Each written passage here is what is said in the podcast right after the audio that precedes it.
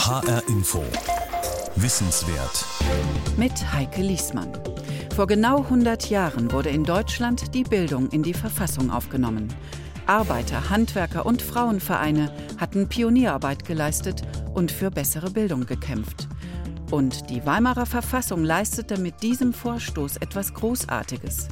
Das weit verzweigte Netz an Volkshochschulen in Deutschland erzählt bis heute davon. In diesem Jahr gibt es zwei bemerkenswerte Jubiläen. 100 Jahre Volkshochschule und 70 Jahre Wochenschau Verlag. Beide haben viel mit der Entwicklung unserer Demokratie zu tun. Denn Volksbildung ist Demokratiebildung. Darum geht es heute in H-Info Wissenswert. Fast jeder kennt sie, die Volkshochschulen. Jährlich besuchen etwa 9 Millionen Menschen in Deutschland rund 700.000 Veranstaltungen. Kochen, Sprachen, Yoga, Handwerken, neue Technologien oder Philosophieren. Fast alles kann man lernen in den rund 900 Volkshochschulen mit knapp 3000 Außenstellen. In ländlichen Regionen sind die Volkshochschulen oft der einzige erreichbare Weiterbildungsanbieter. Welche Bedeutung haben die Volkshochschulen für die Gesellschaft? Wo übernehmen sie soziale Verantwortung? Und wie machen sie sich fit für die Zukunft? Bianca von der Au mit einigen Antworten. In ihrem neuesten Imagefilm zeigt sich die 100 Jahre alte Volkshochschule ganz modern, als Ort des Kennenlernens und Entdeckens. In dem kurzen Videoclip sitzt eine junge Frau an einem WG-Küchentisch. Ihr gegenüber eine Mitbewohnerin, beide Anfang 20. Während die eine mit dem Smartphone spielt, wird die andere in immer neue Welten eingesogen. Vom feurigen Spanischkurs über urbanes Gärtnern im Freien bis hin zum Lindy Hop Tanzen. Das alles ist heute Volkshochschule. Zu sehen ist der Spot im Internet. Die Zielgruppe Menschen unter 25. Denn die besuchen eher selten VHS-Kurse, sagt Christoph Köck, Verbandsdirektor der 32 hessischen Volkshochschulen. Wir merken ja, dass es zum Beispiel innerhalb der jungen Bevölkerung einen ganz starken Trend hin gibt zur Do-it-yourself-Geschichte und sowas. Ja? Und das passt ja eigentlich ganz gut zu dem Angebot, was wir auch haben, aber vielleicht nicht so wirklich zu dem Setting, was wir bieten. Das ist aber genau der Punkt. Also äh, die Kunst wird es eher sein, finde ich, in Zukunft auch für unsere Dozentinnen und Dozenten, dass sie die super YouTube-Videos finden und sie in ihren Unterricht mit einbauen. Denn die Konkurrenz aus dem Internet ist groß. Auf YouTube und anderen Kanälen zeigen Profis und Laien überwiegend kostenlos, was auch an Volkshochschulen auf dem Programm steht.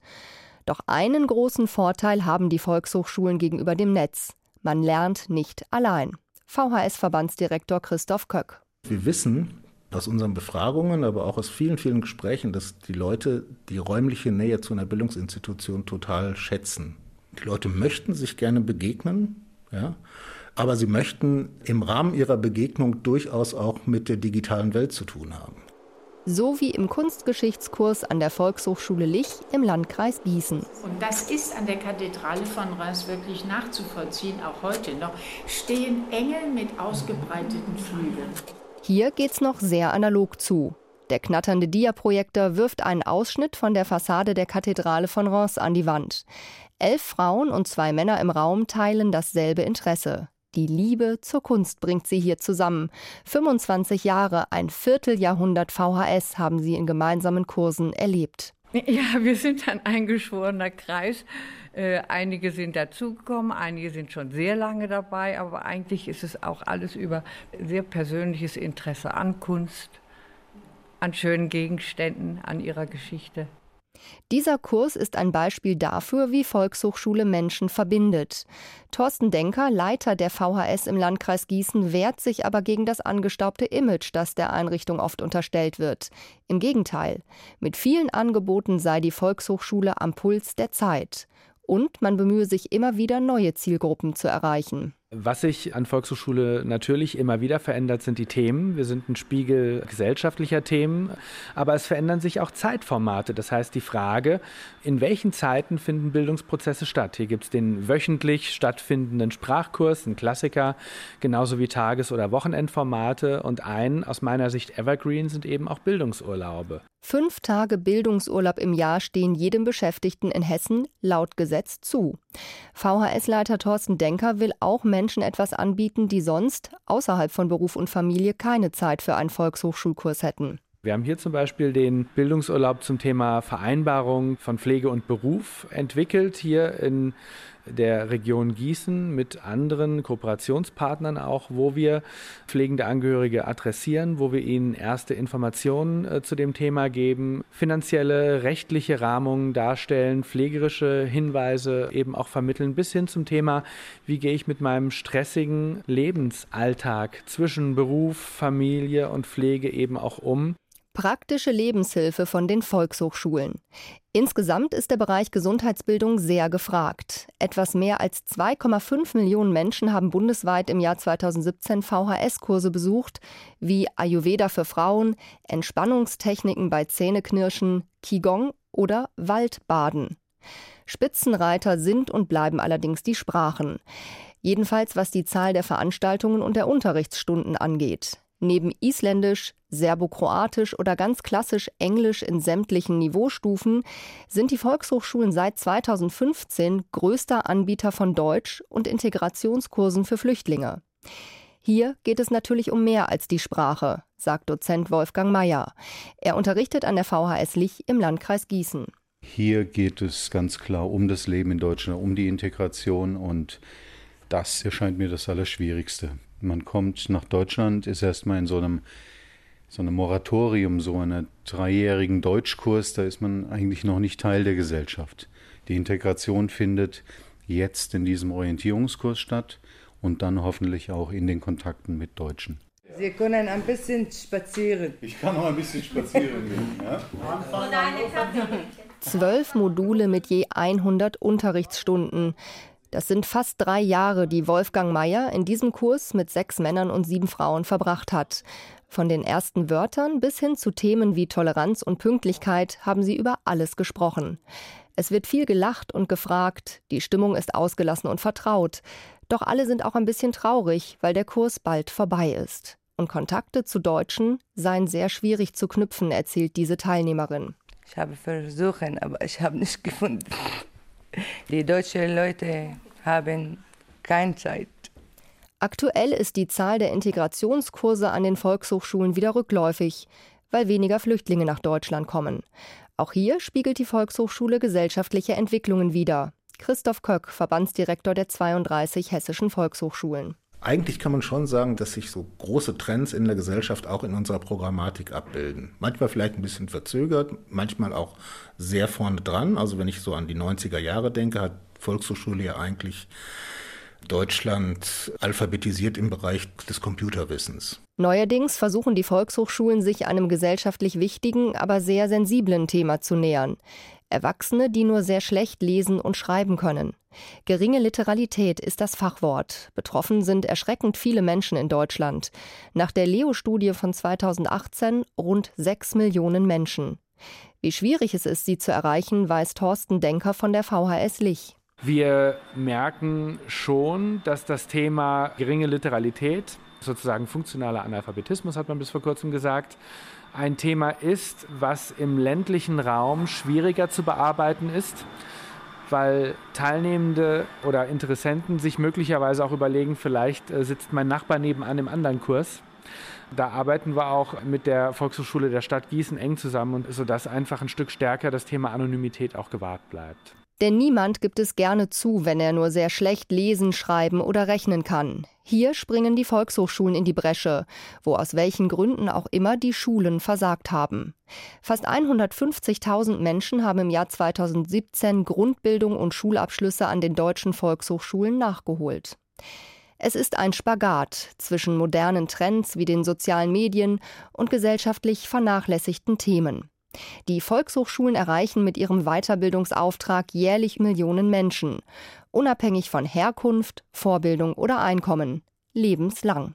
Die Volkshochschulen im 100. Jahr ihres Bestehens. Ein Beitrag von Bianca von der Au.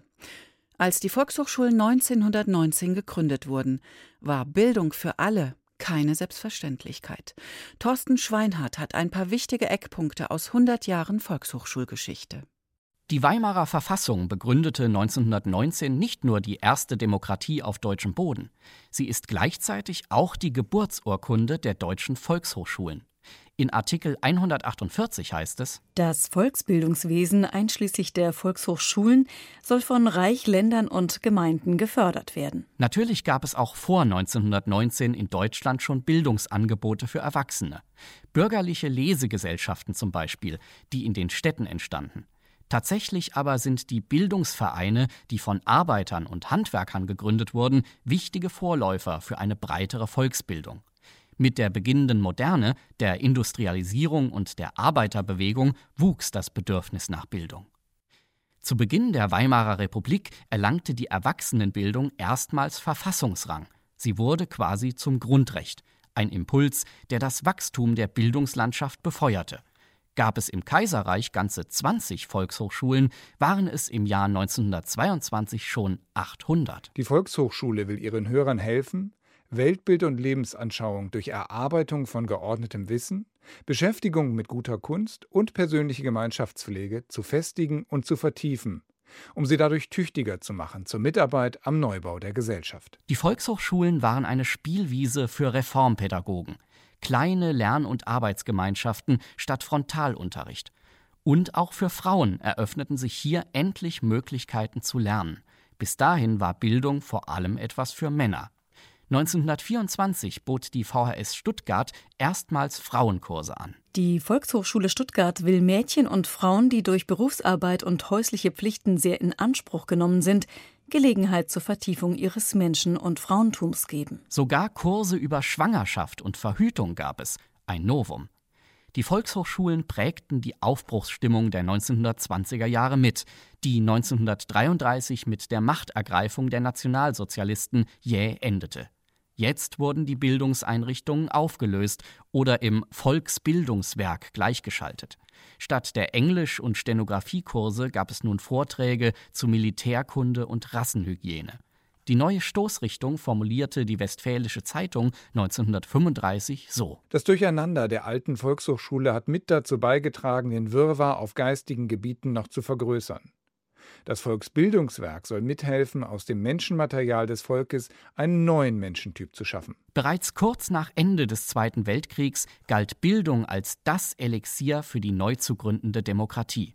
Unter anderem aus dem Exil zurückgekehrte etablierten in Deutschland eine neue, freiheitliche Erwachsenenbildung. Volksbildung in Ruinen. In Dresden formierte sich die erste Volkshochschule schon im August 1945. Auch wenn sich in den folgenden Jahren die Erwachsenenbildung in Ost- und Westdeutschland auseinanderentwickelte, die Arbeiter und Bauern der DDR holten an den höheren Abendschulen für Erwachsene Schulabschlüsse nach, in der BRD lernte man in den 50er Jahren Italienisch für den ersten Urlaub am Mittelmeer, so zeigen die Kursangebote doch eines. Seidenmalerei, Töpferkurse und Sprachenlernen gab es immer in beiden Teilen Deutschlands. Die Institution Volkshochschule hat mittlerweile fünf deutsche Staatswesen überdauert. Und in Zeiten gesellschaftlicher Umbrüche, ob 1919 oder 1989, leisteten Volkshochschulen jedes Mal Pionierarbeit beim Aufbau eines demokratischen Bildungswesens. 100 Jahre Volkshochschule im Schnelldurchlauf. Das war ein Beitrag von Thorsten Schweinhardt. Die Geschichte der VHS hat viele spannende Aspekte. Wer sich dafür interessiert, dem empfehle ich das gleichnamige Buch 100 Jahre VHS in 100 Geschichten. Im Verlag Julius Klinkert. Es kostet 38 Euro. HR Info. Wissenswert. Vom Buch zu einem Verlag. Es ist eine schöne Geschichte, die Corinna Tertel jetzt erzählt, weil sie zeigt, dass auch Einzelne viel bewegen können für die Demokratie. Aus einer Idee entstand vor 70 Jahren ein Verlag, der Wochenschau Verlag. Nicht zu verwechseln mit dem Nachrichtenformat Wochenschau, das in der Zeit vor dem Fernsehen in den Kinos vor einem Film lief. Wochenschau. Unter diesem Titel brachte ein Lehrer eine wöchentliche Zeitung heraus, die sich einer völlig neuen Art der politischen Bildung verschrieb. Das ist die erste Ausgabe. Da ist noch dieser alte Schriftzug da. Eine Zeitung für die Jugend hieß es. Genau. Wurde dann gedruckt hier in Frankfurt in der Sozietätsdruckerei auf einer alten Rotationsmaschine, die die Arbeiter aus dem Schutt rausgegraben haben und wieder in Gang gesetzt haben. Das war Ende 1949, vor genau 70 Jahren. Bernward Debus blättert in der Zeitung, die der Startpunkt des Wochenschau Verlags in Frankfurt war. Und was haben wir denn da? Das waren Artikel und es gab einen unheimlichen Bedarf. Das war also für Schüler, für den Politikunterricht gemacht. Und es gab einen unheimlichen Informationsbedarf. Denn nach 1945, nach 13 Jahren Nazidiktatur, wollten die jungen Menschen endlich wieder wissen, was in der Welt vor sich geht.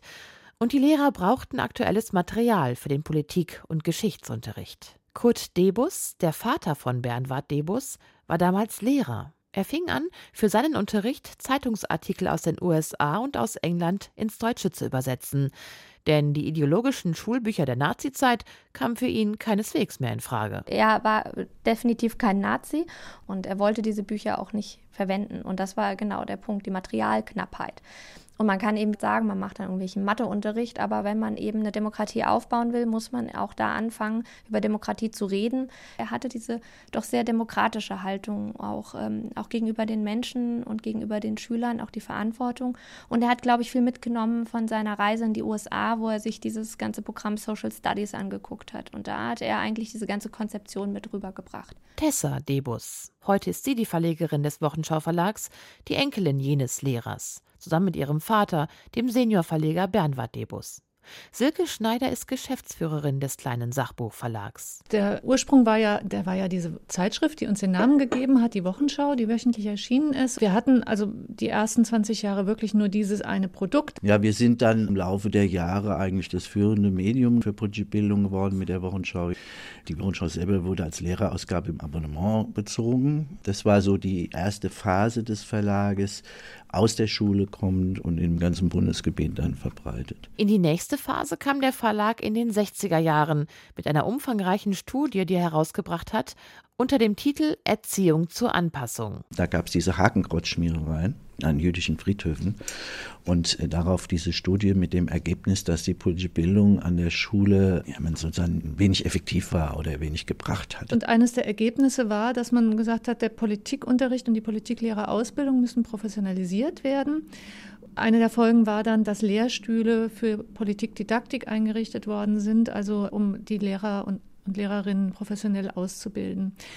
Das ist für unser Programm also eine, eine Marge gewesen, die für uns, glaube ich, auch ganz wichtig ist. Der Wochenschau Verlag weitet sein Programm aus. Bernward Debus blättert in einem Buch, das ebenfalls sichtlich aus einer anderen Zeit stammt.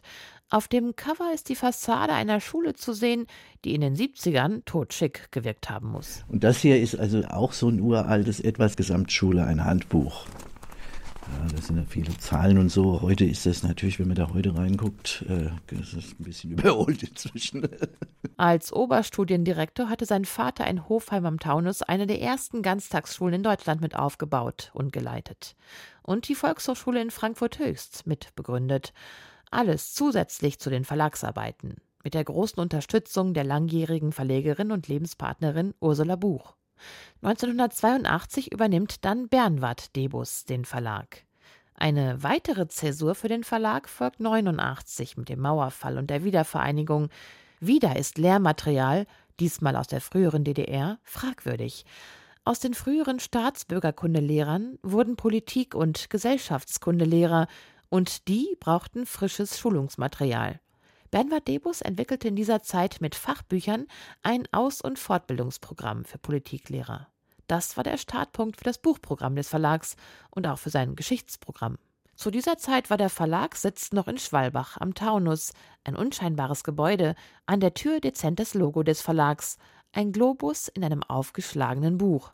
Bernward Debus. Der Name Schwabach am Taunus war praktisch identisch für viele mit politischer Bildung. Und da waren wir jahrelang und sind jetzt vor naja, so anderthalb Jahren wieder hier zurück nach Frankfurt. Heute sitzen die knapp 20 Mitarbeiter des Wochenschau Verlags in einer hellen, luftigen Etage auf einem Firmengelände in Frankfurt-Rödelheim. Tessa Debus, Verlegerin in der dritten Generation und Geschäftsführerin Silke Schneider führen durch die Verlagsräume. Ja, also genau. da, das ist mein Zimmer, direkt nebeneinander. Genau, hier kommt die Frau, Frau Dörhold, das ist unser Sekretariat sozusagen und hier sitzt unser Lektor für Geschichte. Genau, hier in der Mitte haben wir so die Herstellung, das sind drei Arbeitsplätze, dort hinten ist die Redaktion. Dann geht es zurück ins Herzstück des Wochenschau Verlags, in den Konferenzraum. Ein großer weißer Tisch in der Mitte, Wände mit Regalen, gefüllt bis oben hin. Und das sind nur die Bücher, Zeitschriften, Hefte und Broschüren der vergangenen zwei Jahre. Der Wochenschau Verlag als kleiner Player auf dem Sachbuchmarkt hat mit seinen Büchern zu Geschichte und politischer Bildung immer Position bezogen. Über die Jahre hat der Verlag sein Programm immer mehr ausgeweitet.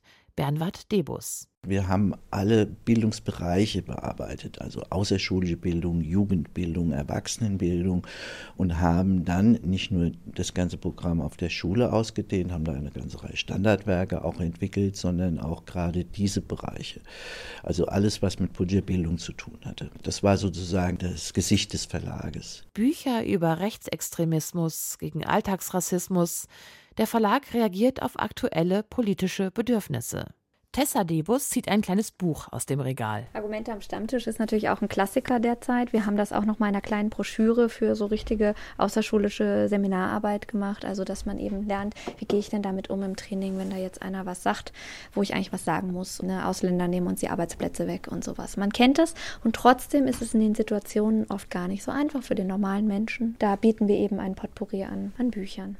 Ja, hier haben wir noch ein Handwörterbuch, das ist gerade erschienen, auch komplett überarbeitet. Das Handwörterbuch rechtsextremer Kampfbegriffe hört sich heftig an, ist auch heftig. Also wir sind ja gerade in einer Zeit, äh, wo es um, um Sprache immens geht, also im digitalen Raum. Was bedeutet das eigentlich? Wir haben auch einen schönen Band gemacht, der heißt Alltagsrassismus mit Wolfgang Benz.